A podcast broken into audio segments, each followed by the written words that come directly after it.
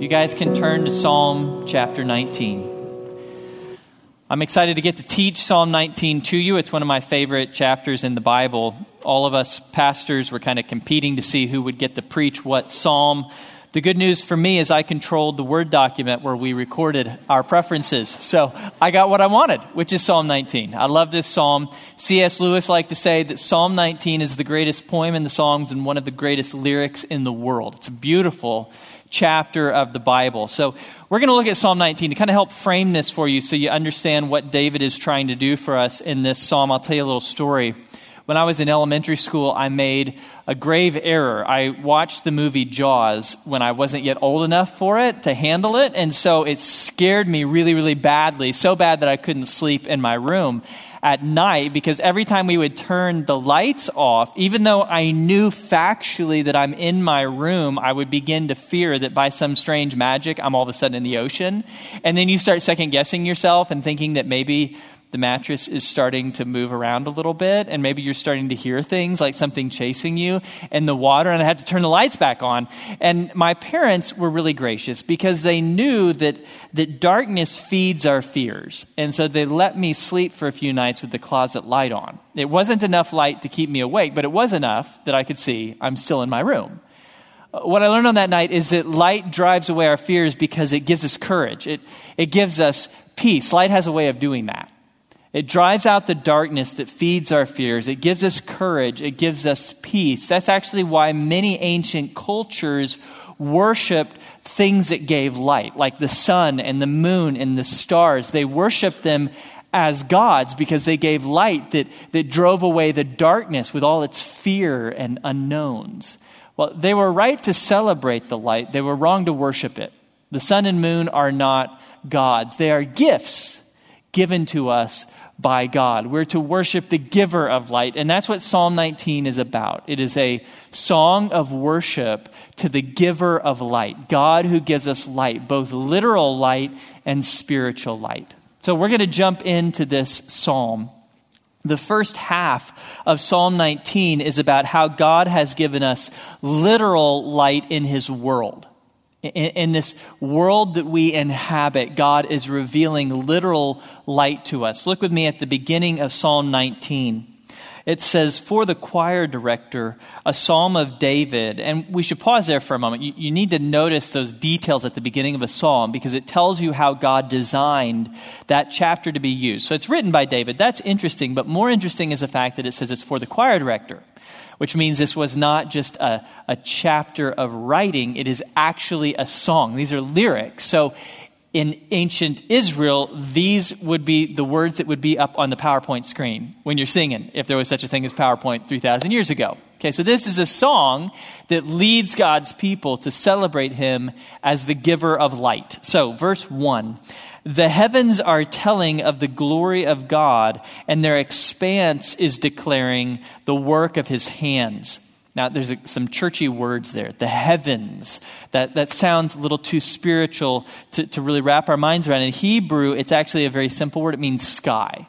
It's all David's talking about. When you walk outside of a building and look up, that's the sky. It's the, it's the sun and the clouds by day, it's the moon and the stars by night. David is saying that when you walk outside and look up, the sky is revealing the glory of God. But there's another churchy word glory. What does that mean? We just sang about it a few moments ago.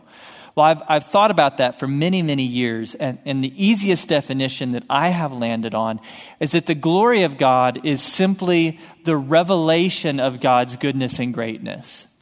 God's glory is, is His declaration to us of how good and how great He is. Now, let's be clear God is good and great whether we know that or not. But God wants us to know Him. And so he shares, he declares his goodness and greatness to us. That's, that's what his glory is. It is the disclosure of God to us so that we can get to know God and love God. So here's an analogy for you to help put this together in your mind. Glory is to God as light is to the sun. Okay, glory is to God as light is to the sun. How do you know the sun? Well, you, don't actually have any direct experience of the sun. You cannot walk on the sun. You cannot touch the sun. The sun is 93 million miles away from you. So, how do you know the sun? By its light these photons of energy that travel 93 million miles and strike your eyes or your skin. That is how you experience the sun. That's the glory of God. You can't touch God. You can't hug God, at least not yet. You experience the transcendent creator of the universe through his glory. His glory is him sharing his love, his joy, his power, his patience with you so that you can experience him and get to know him. So, the glory of God is, is the revelation of God to you so that you can see and behold how good and how great He is. And what David wants you to understand is that this world is designed to reveal to us, to share with us God's goodness and greatness so that we can experience Him and get to know Him. And in particular, it's the sun and the moon, David says, that reveal the glory of God to us. That's a theme David camps on here in Psalm 19. He returns to it later in the chapter. If you look about halfway through verse 4, he says, In them he has placed a tent for the sun, which is as a bridegroom coming out of his chamber. It rejoices as a strong man to run his course. Its rising is from one end of the heavens, and its circuit to the other end of them, and there is nothing hidden from its heat. David personifies the sun. He describes the sun as a strong man, running from horizon to horizon. That's a common way in the ancient world of describing the sun. Many cultures talked about the sun as a strong man running from horizon to horizon every day. But in most of those cultures, they worship the sun as a god. David doesn't do that.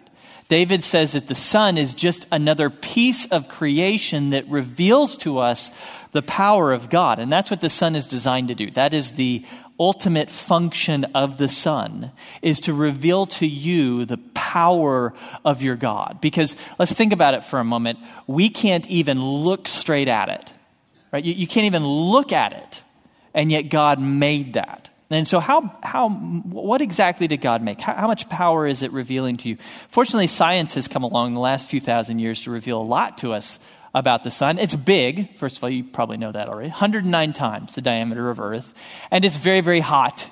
It is emitting the same amount of energy at all times as 1 trillion hydrogen bombs. All the time. That's what's going off in the sun.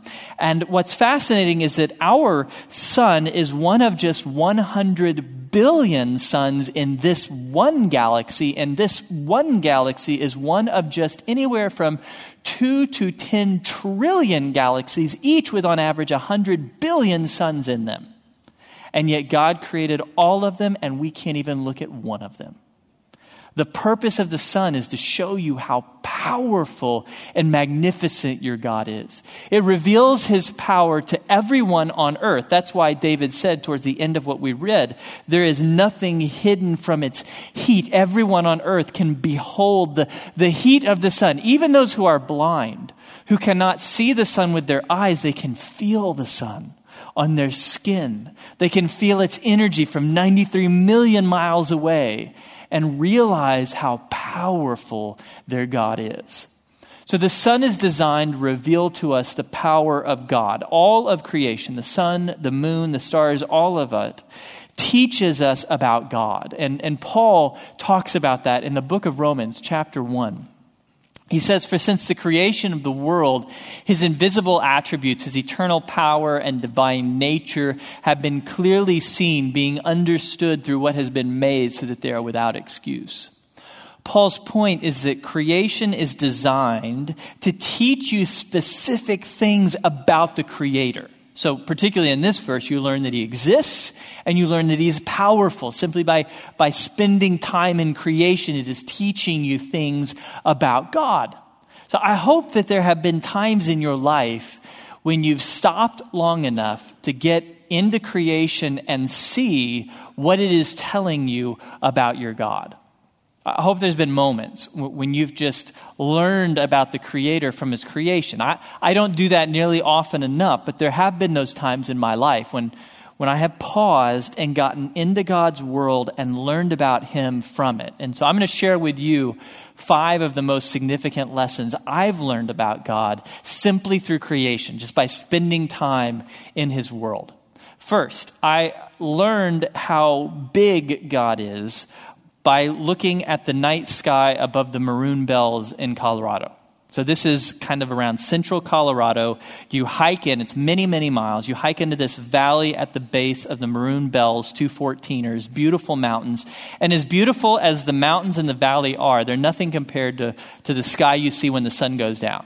Because the sun goes down and you look up and you see David's sky, which you cannot see on much of this planet anymore. It's a sky that's completely unpolluted by human light. There's no artificial lights anywhere around. So you look up and you see more stars than you could possibly count. This photo can't come close to doing it justice.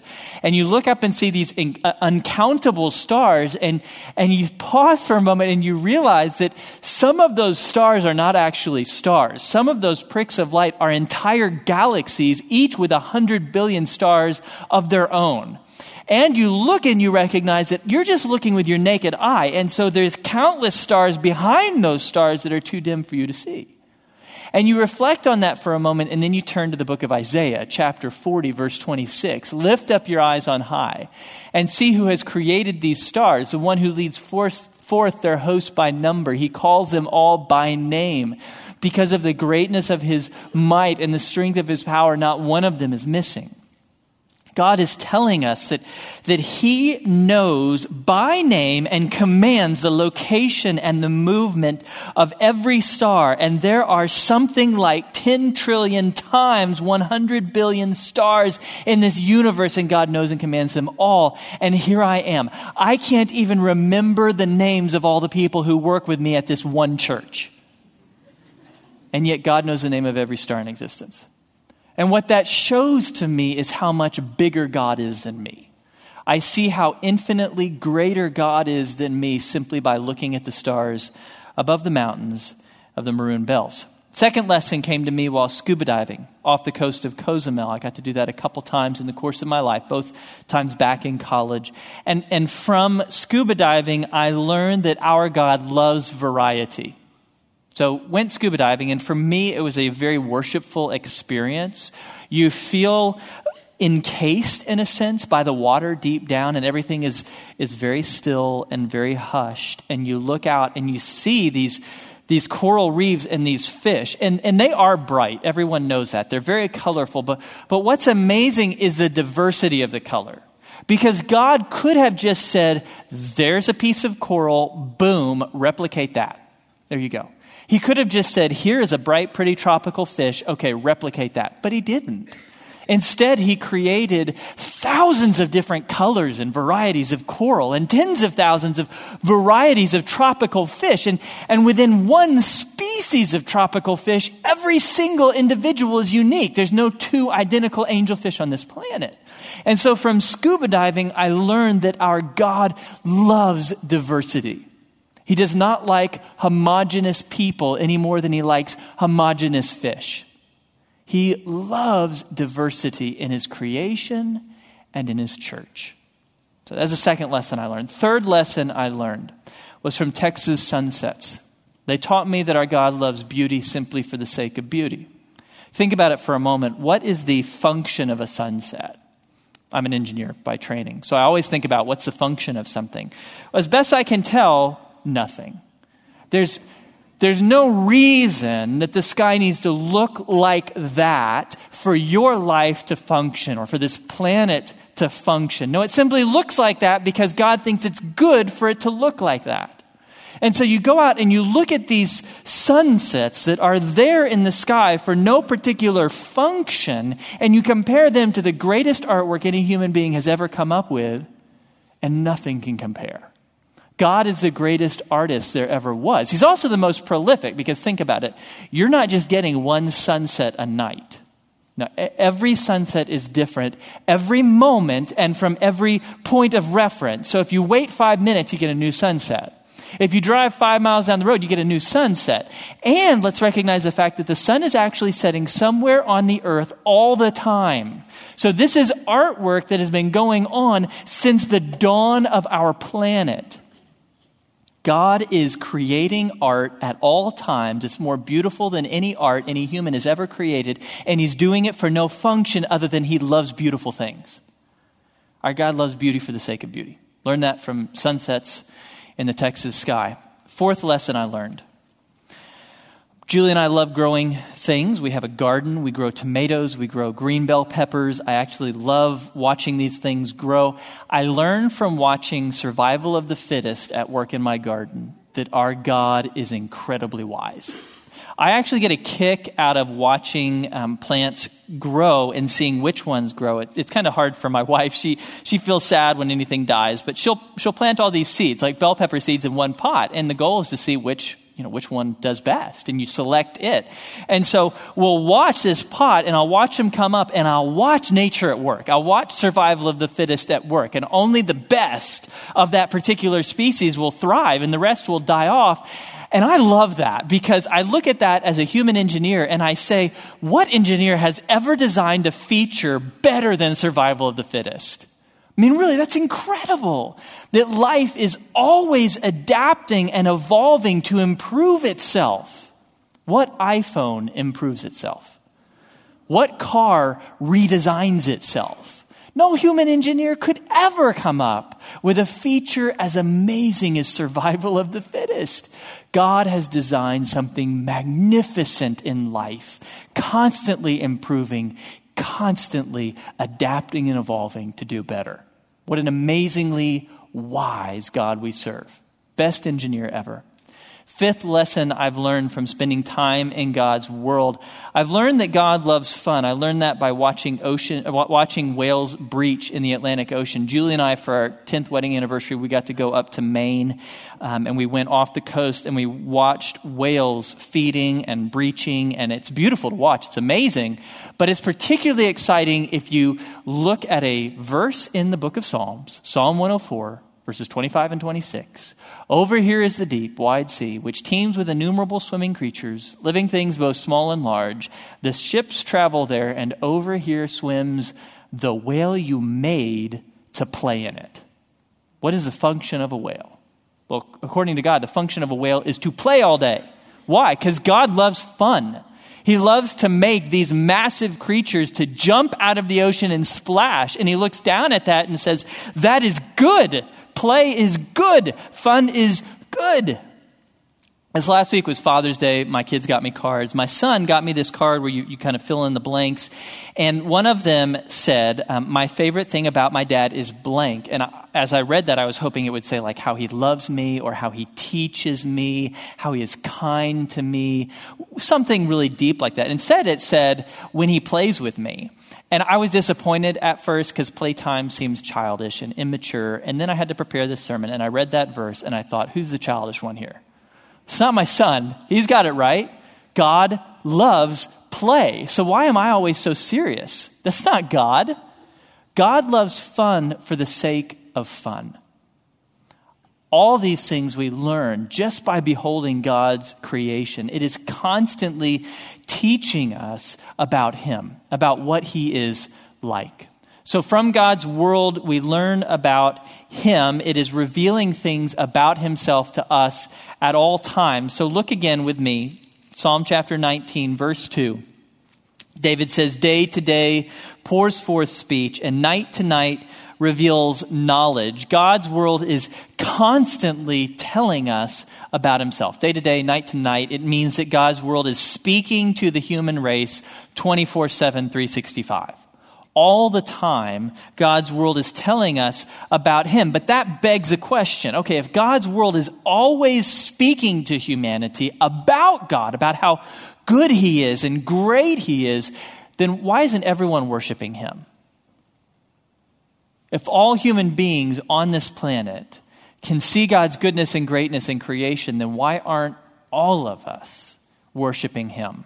And the answer, David tells us, is because the only way to hear creation's voice is to have the right attitude. Look with me at verses 3 and 4. He says, There is no speech, nor are there words. Their voice is not heard. Verse 4 Their line, which is actually better translated voice, their voice has gone out through all the earth, and their utterances to the end of the world. This is a paradox because the two verses seem to be saying exactly the opposite things. Verse 3, there's no speech. Verse 4, there is speech and it's gone everywhere. What is David doing? Well, he's telling you that creation speaks, but in a way that requires you to pay attention. If all you do is walk outside and go about your life, you'll never hear it because it's not speaking audibly where you can just passively receive what it is saying. No, when you go outside, you have to look for its voice. You have to pay attention to hear what it's saying about God. The unfortunate thing is that so few people actually pay attention. So many people just go through their day to day lives without ever stopping and looking up and hearing and seeing what God's world is saying to them. And that's a bigger problem in our day than David's day because we are surrounded by all of these screens. Beautiful works of human ingenuity, beautiful things that can display so much content. And even look at that, we've got pictures of creation on these screens. We've got the ocean on the left, we've got the night sky on the right, and they're, they're beautiful, but you do realize that's, that's not actually the ocean on the left, and that's not actually the night sky on the right. The, those are just artificial representations of what God has made. And that's the root of the problem.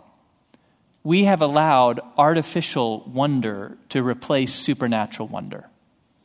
We've allowed ourselves to become fixated with our own creations instead of God's creation. And we suffer as a result because, as beautiful as the things we make are, the things God makes are far more beautiful and they teach us about Him. Our devices just teach us about us.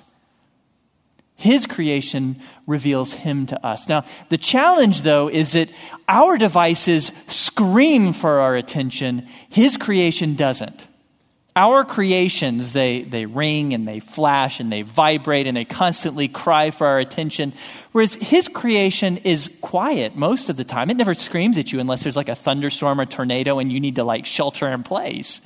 Most of the time, creation is quiet. It just waits for you to pay attention.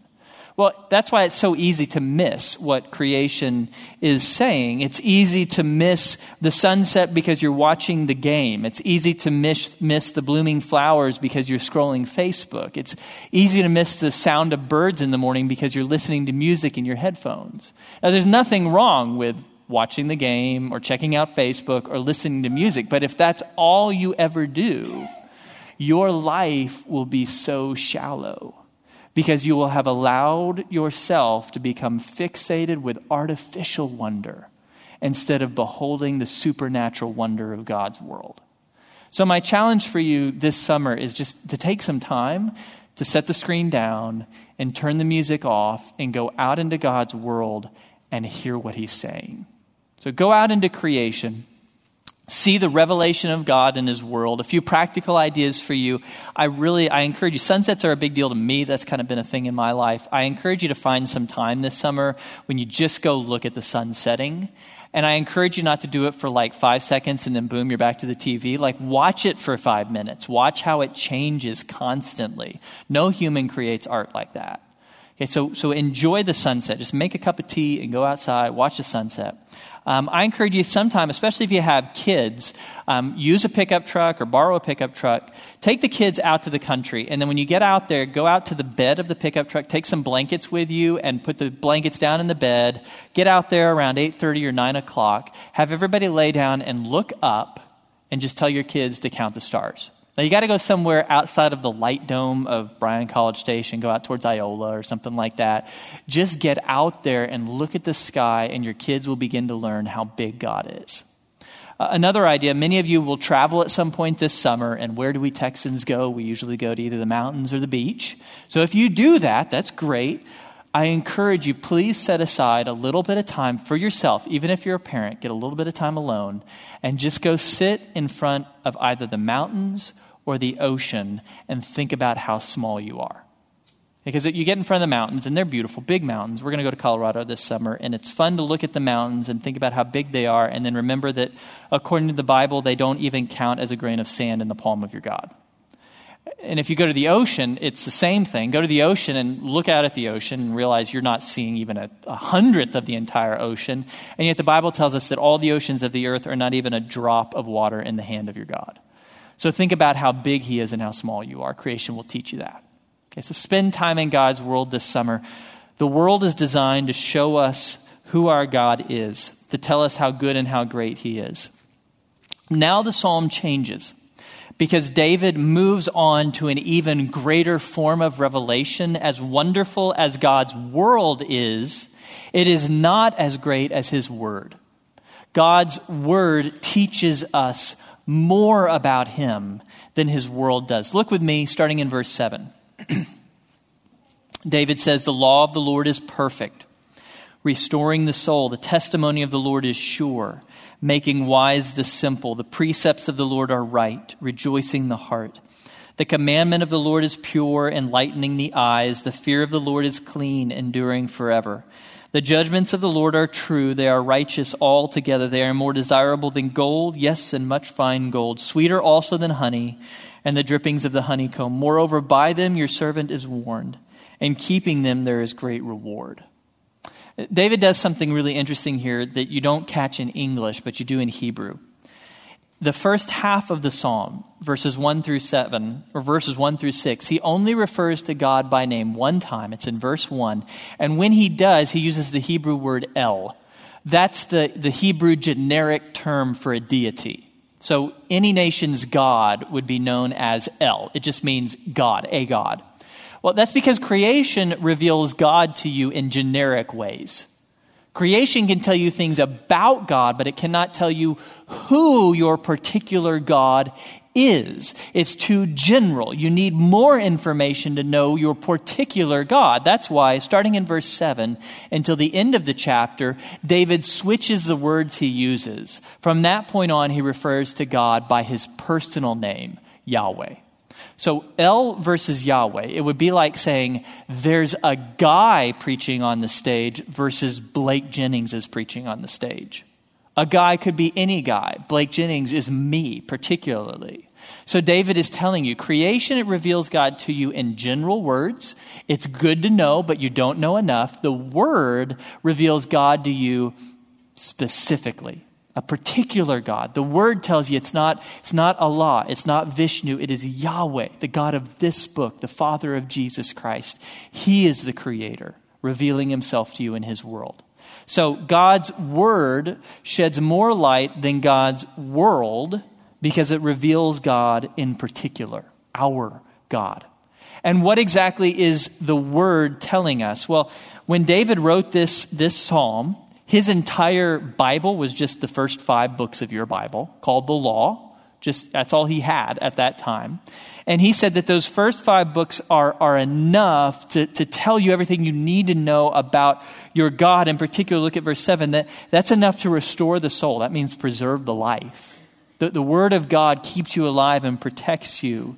Second, it, it makes wise the simple. The Word of God can make even the most naive person wise. It rejoices the heart. The Word of God creates joy in you so that you can enjoy this life to the fullest. The Word of God, it enlightens the eyes. It helps you to see the world as it truly is and yourself as you truly are. You skip down, the Word of God is more desirable than gold. This book is the most valuable thing you possess. It is more powerful in your life and more able to bring about success and thriving in your life than any amount of money or possessions. This book is the most valuable thing that you have. And what David wants us, I think, to understand, and we need to just face this fact according to our culture, this book is a burden. It's a burden because it restricts us and it's full of all of these rules that prohibit everything fun. And all it does is make you live this very structured and restricted life. What David wants to understand is it's actually exactly the opposite. This book is not a burden, this book is a blessing. Because this book reveals to you definitively how you can enjoy the best possible life now and forever. This book tells you how to, how to bring about good in your life and for other people and how to avoid evil in your life and for other people. It's not a burden. It helps you to find your best life. This book reveals how to walk in blessing, how to walk in joy. Do you think God wants you, by giving you this book, to live a miserable life? Remember, this is a God who created a whole type of living thing just to play in the ocean all day. You think He wants you to live a miserable existence? No. He wants you to know joy. True, lasting joy and happiness comes through this book. It's designed to help you live the best possible life.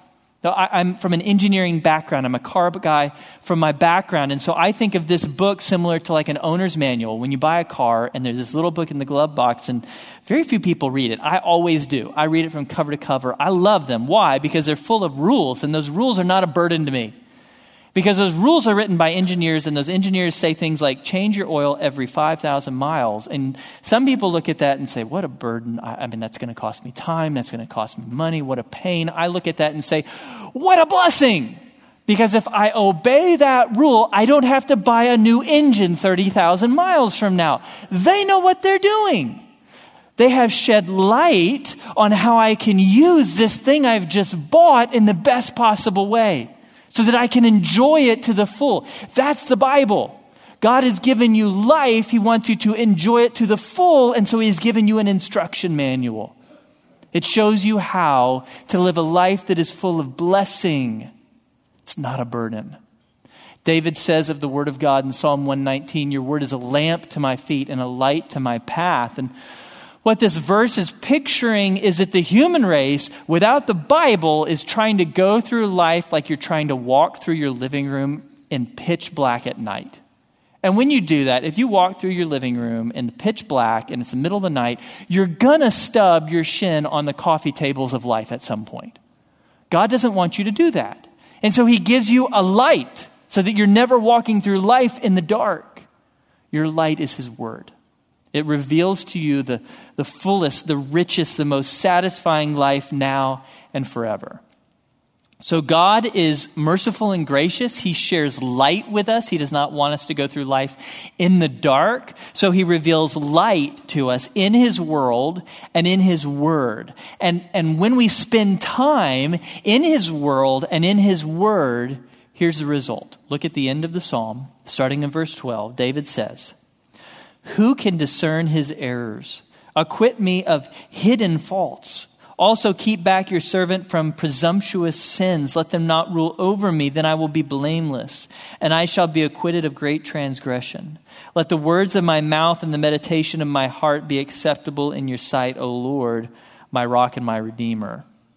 When David spends time in God's light, the result is conviction, and, it's always so. When we spend time in the light of God's world and word, when you spend time in that light, it helps you to see how sinful you are and how great God is. And when you see how great God is and how not great you are, the, the right response is confession. You get on the knees before God and you say, God, you are so great. I am so not. And David, in, in this act of humility, he says, Acquit me of hidden faults. He's saying, God, I don't even know how wrong I am. I am so wrong, I'm not even aware of half of it. Please, God, forgive me and protect me from sin. Deliver me from sin. Now, we know something David didn't. David couldn't even imagine this yet. God had a plan in place. All the way back when David wrote this, 3,000 years ago, God already had a plan in place to deliver us from sin once and for all. And ironically, it was through the descendant of this man. David couldn't imagine that. One of his own descendants, a thousand years after himself, would be born, a man named Jesus, descendant of David, who was both fully man and fully God he would be the one and only human being to never need to pray what David says in verses 12 and 13, because Jesus never sinned. He's the only one who had no hidden faults, no visible faults, no faults of any kind. He lived a perfect life, and because he lived a perfect life, he deserved glory and honor. But instead, he traded that glory and honor for pain.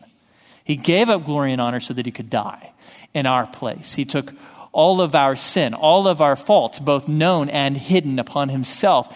And he died in our place and then rose from the dead to conquer sin and death. And it's important to recognize for just a moment that the guy dying on the cross 2,000 years ago is the same guy who created 10 trillion times 100 billion stars by the word of his mouth.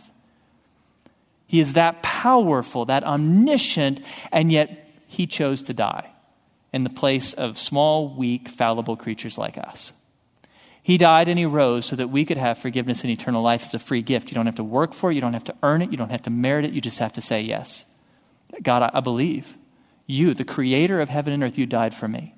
And then you rose from the dead so I could be forgiven and have eternal life as a free gift. If you have said yes to that gift, if you have received eternal life through faith, then what we're going to do in a moment is pray for the people in our lives who are still searching who are still trying to find forgiveness, trying to find peace, trying to find hope because they don't yet know Jesus or, or they just haven't come to the point where they're able to believe in Jesus yet. I want us to pray, and I'm going to open us, and then I'm going to give you a minute of silence. And during that silence, I want you to pray by name for people in your life who are still searching who haven't yet said yes to Jesus. I want you to picture their faces. I want you to think about them. I want you to pray that God would open their eyes this week to see His light in His world and in His word. And I want you to pray that God would have the grace to use you to tell them about Jesus this week. So join me. Let's pray for those who are still searching for the light. Heavenly Father, we praise you and thank you that you are the God who gives light. You are the God who has not left us in the dark. Instead, you have declared light to us in your world and in your word, and most of all in your Son, Jesus. We look to Jesus and we praise you that He, the Creator of all, chose to die for us and rise from the dead so that we could have life eternal. We thank you for that gift, Lord, but we cry out to you for those in our lives who haven't yet received that gift, who are still searching for light, still searching for forgiveness, still searching for peace and hope. We pray that you would open their eyes and soften their hearts so that they can hear your voice in your world and in your word. We pray, Lord, that they would come to see how good and how great you are. We pray that you would use each of us this week to reveal to them the good news of Jesus. Help us to be your witnesses, declaring to them the good news of Jesus Christ. Lord, we lift up each of these people to you now.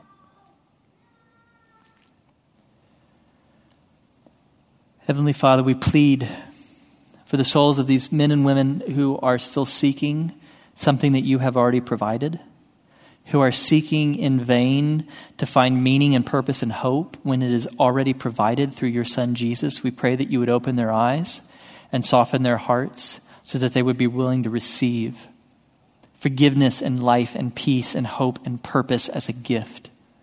We pray, Heavenly Father, use us. We pray that you would work in our lives so that we would be light to the world, just as you are the ultimate light to the world. Thank you most of all for your Son, Jesus. Thank you for his death and resurrection, for our sins in our place, so that we can have life.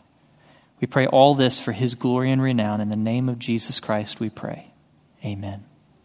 God bless you guys. Have a great week.